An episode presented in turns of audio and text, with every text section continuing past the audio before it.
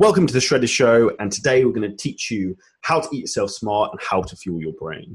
Before we begin, if you're looking to transform your physique, your body, and your mind, and you want to get the best shape possible, drop me a message as we have a few spaces open with myself and the CJ coaching team for one to one coaching spaces. Now we'll get into the podcast. So, I'm all about human optimization physically, mentally, physically, and spiritually. So, what we can talk about today is how to optimize your brain which is the most important thing that we have because obviously our body will only go where our brain will take it. So we're going to optimize how we can optimize our brain, hack it in terms of nutrition, to optimize how we can cognitively think, how we feel, and then we can live our best life. So what we're going to talk about here is some brain foods, and the most important things we need to be eating, and what we really want to be trying to avoid. So it's very, very like common that there are certain foods that break your brain and cause issues. And what we're going to do now is going to go through nine foods that break your brain and cause problems. Some of these things you won't have heard of before and are probably going to be a little bit shocking, so make sure you listen through to the end. So, number one is histamine and oxalate containing foods. So, these are foods that can often be like cured meats, aged cheeses, uh, things like spinach that have oxalates. Like, there's a lot of things which can cause problems and can cause an inflammatory response within your body that we need to be aware of. So, being like conscious of trying to control certain foods that can cause problems that like like which have a lot of um, histamine and oxalate containing within them has a big impact. So to give you a list of some of the things you want to be trying to look out for would be dried fruit, aged cheeses, peanuts specifically, um, food that's been left over, like been cooked for a few days, like your mum's made a Sunday roast and you've left it out. Those are things you want to try and like remove a little bit from your diet because they can cause some brain fog, headaches, and can become a little bit of an issue. I'm not saying get rid of them completely from your diet, but just try not to make them the mainstay of what you do and then look to try and consume foods which have, say, for example, lower amounts of histamine, so things like freshly cooked meat, fish, poultry, eggs, low gluten grains, fresh fruit like mangoes, pears, watermelons, apples, kiwis, whatever you want. There's loads. Uh, fresh vegetables, so not canned because you can get like toxic leaking from the metal of the can. Extra virgin olive oil and coconut oil is incredible. And then leafy herbs like parsley, cilantro, um, and then herbal teas. I'm currently enjoying, let's have a look at what this is, a ginger and lemongrass tea, which reminded me of Thailand at the moment, with um, which is very, very pleasant. So that would be the first thing I'm going to be avoiding is histamine and oxalate containing foods, and there's a list of a few there that I would try and avoid.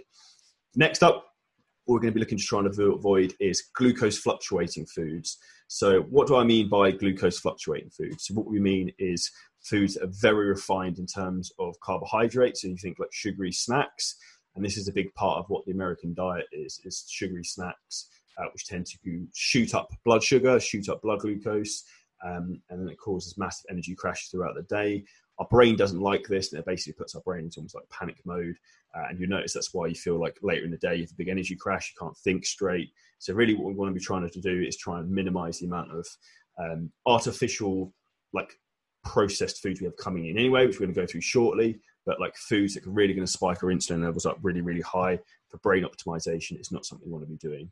So, number two is glucose fluctuating foods. Number three, artificially sweetened foods. So, things like uh, which I've cut back on a lot. To be fair, and this has made a massive, massive difference to me personally. So, I used to be a massive fan of uh, Pepsi Max. Uh, uh, Pepsi Max Cherry, Diet Coke, things like that. And I noticed, for example, that when I drink them, my like stomach would feel a bit bloated, my joints would feel a bit bloated, my hands would almost feel like they swell up. And that's because artificially sweetened foods have a big, big uh, impact in terms of increasing inflammation.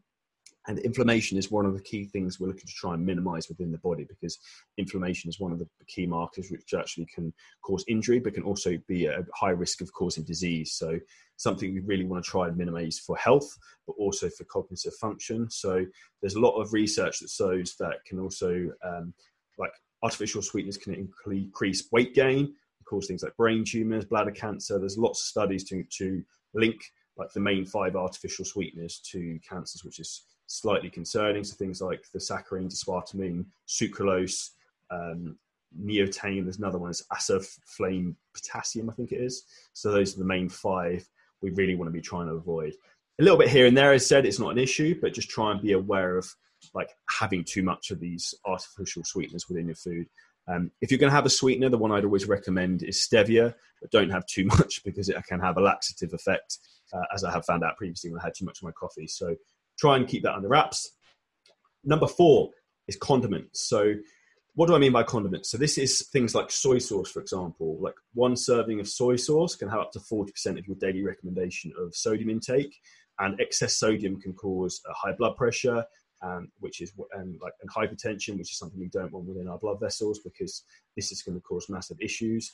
And it's also going to disrupt the way our brain thinks. If we have higher blood pressure, we're not be like thinking optimally and cognitively as best we can do.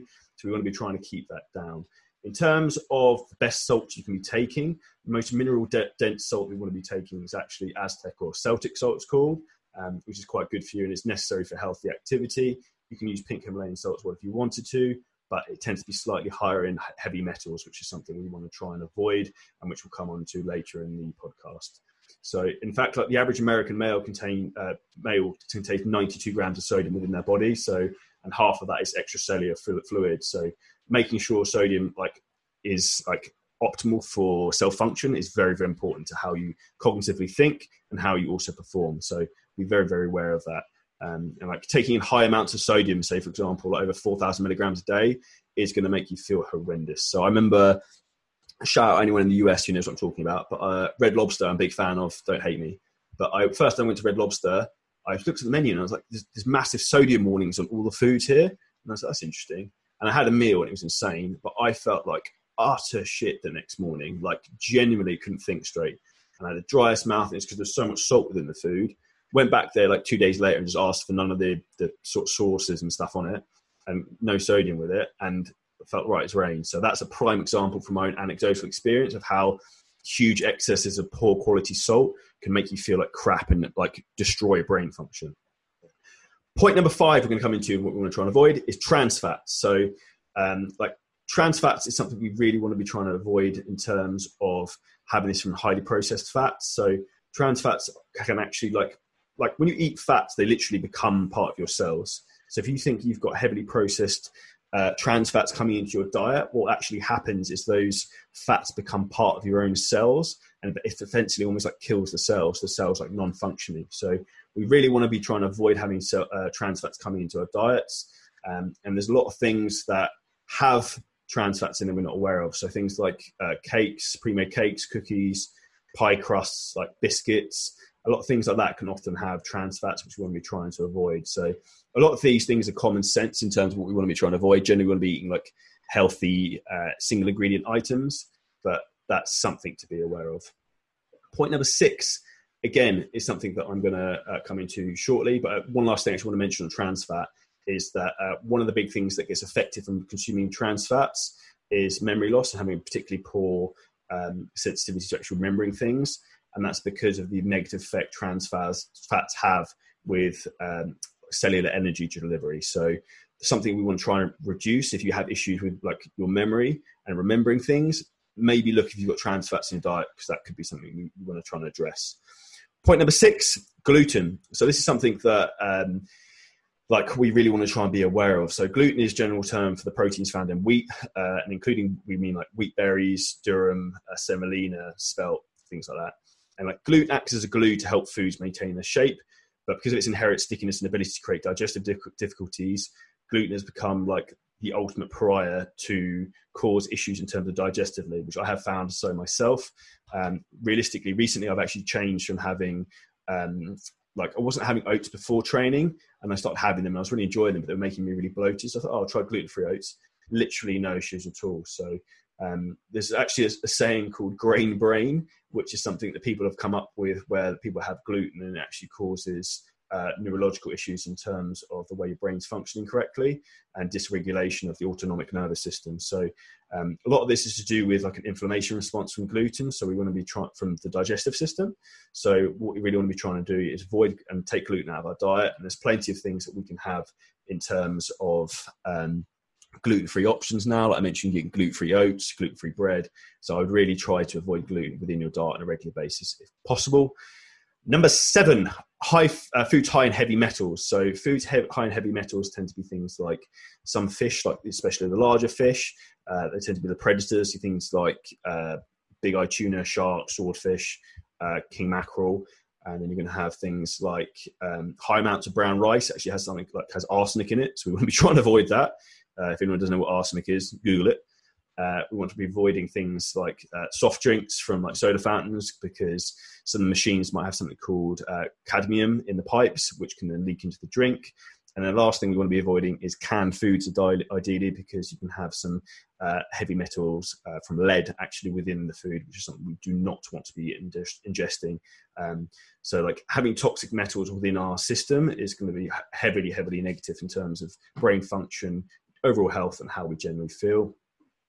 Point number eight is going to be uh, meals that high fat and high carb. So, why do we want to be avoiding high fat and high carb meals? So, let alone from brain function, from a physique function, that's literally a recipe for disaster. So, we're thinking about high fat and high carbs. What would be an example like that? Uh, something like pizza or ice cream, um, which has got no protein in it, uh, and literally is just going to cause a, a, like a metabolic shitstorm. So, one of the things that's associated very heavily with um, high fat and high carb is something called leaky gut, which is basically where our um, stomach becomes more inflamed um, and we get uh, like levels of reaction, reactive oxygen species and inflammatory cytokines that literally like kick off.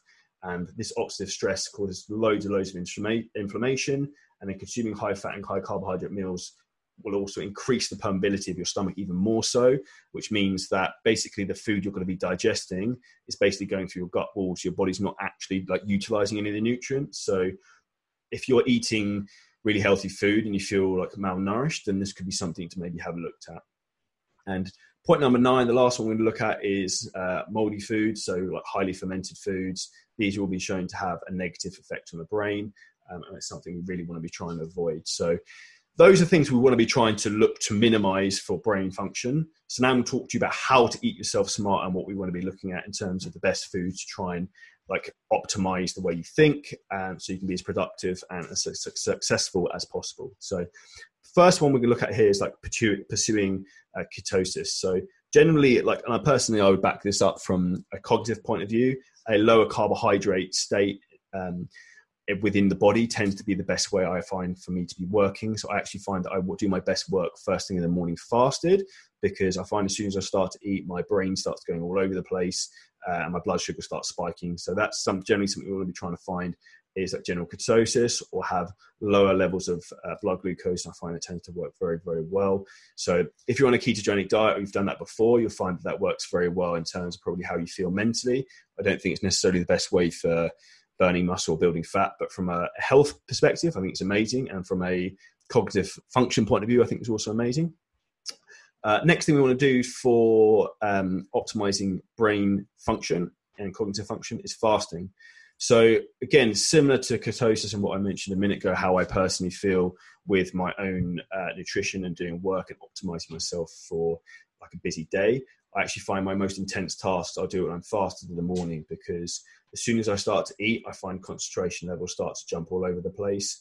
Um, so one of the best ways to try and really focus down on some deep work is to try and literally get your um, first, like most important task done first thing in the morning from a faster state, and that will work really, really well. So very, very important to make sure you do that. Point number three is feed your gut bacteria. So we want healthy bacteria there is obviously make sure we have a decent digestive system. So using things like pro and prebiotics works really, really well. Making sure we have a varied diet overall is key. Number four, focusing on supportive nutrients and substances that help with your immune system and brain function. So there's a couple here that I'd suggest, one of which is glutathione, which is the most powerful antioxidant in the body. Um, you can get that from supplement. You use code CJ, gives you 5% off. So that's probably the best supplement for your overall health and well-being um, that you can take. But taking glutathione will have a hugely positive effect in terms of supporting your immune system and the way you feel. Uh, another one you can use to actually like almost extract toxins from your stomach is using activated charcoal tablets. Um, so they will actually almost like absorb toxins within your stomach. So if you have like food poisoning or anything like that, that can work superbly well. Next up, we can talk about our essential fatty acids, so uh, things like fish oils and why those are so important. So I recommend for most people they use five to ten grams twice a day, so AM and PM. I personally use the Nordic oil uh, variation.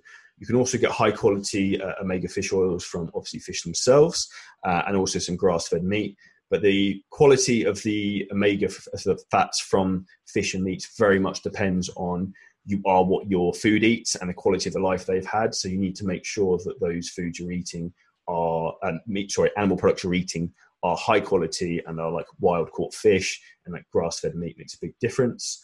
Uh, next up for the list of healthy foods, we're going to look at things like blueberries are awesome, um, raw cocoa, virgin or extra virgin coconut oil, because they're very high in flavonoids and flavonols, which help protect the brain from oxidative stress. Um, and coconut oil has actually been shown to prevent age-related memory loss. So um, that's something we really want to be trying to obviously avoid. So that pre- like prevention from oxidative stress on the brain is very very important, is particularly as we get older. So that would be one. Another one we can look at is avocado. So the vitamin K in avocados helps prevent blood clots in the brain. Uh, in studies on diabetic rats, avocados excreted antioxidant effects in the brain and improve the function of the brain uh, mitochondria.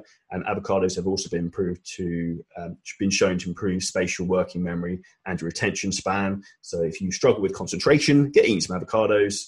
And then last up, we've got uh, broccoli and eggs. So broccoli and egg yolks not only pair fantastically in an omelette, also contain choline, which helps improve both verbal and visual memory. And that's also an ingredient you'll see in a lot of like nootropic formulas in terms of uh, uh performance products that works very, very well. So like these are some very very important things we want to be taking here and one last one i'm going to add in as a little bonus uh, is turmeric or curcumin so again this is something you can get from supplements you use code cj uh, 5% off so that's something i actually personally use twice a day and curcumin is basically like an awesome in, anti-inflammatory um, and it's a compound that pro- improves cognitive function in people with alzheimer's it also helps the uptake of amyloid beta plaques by the cleanup crew of bodies hepatocytic uh, white blood cells, I'm trying to pronounce that, uh, resulting in a better like neuroprotection of the brain and reduced inflammation in the central nervous system, which is key. So you see the big thing here about we're talking about is reducing inflammation is really, really key. And a lot of the junk food and crap that we tend to eat in a Western diet is very pro-inflammatory. So reducing inflammation will improve brain function and also improve the likelihood of you having a long, healthy, and happy life. So these are just some thoughts in terms of my own experience with my top foods for brain function. Do I implement these all the time? Most of the time. Do I play around with things and try different stuff? Yes, 100%. Um, what I would suggest you do is like you don't have to go like keto warrior and never eat a carb again and don't enjoy a Twix bar or whatever you like, but just be conscious that if you feel certainly like crap on a day and you can't think straight, try and think that back and rewind. Like, what did I eat yesterday? What did I do yesterday? Why do I feel bad? And when you start to connect the dots together of why your brain's not functioning correctly or why you feel a bit crap, then that's probably going to give you the answer as to, okay, maybe I shouldn't be eating those foods. Maybe those foods don't agree with me and they're having a negative effect on me. If I don't want to feel like this again, then maybe I need to be looking to try and like change my diet and like optimize things and try and make myself the best version of myself I can be. So I hope you guys found this information helpful. Wasn't too nerdy or geeky. I tried to keep things fairly basic. Let me know what your feedback is. If you need any help with optimizing your own diet for optimal nutrition, training, and getting the best body you can do with best brain you can do so you can be as successful as possible, then please drop me a message on Instagram or drop me an email. And please share this podcast with a friend if you found it helpful. We'll have next episode of the Shredder Show will be out in a few days' time, and we'll catch up to you in the next episode.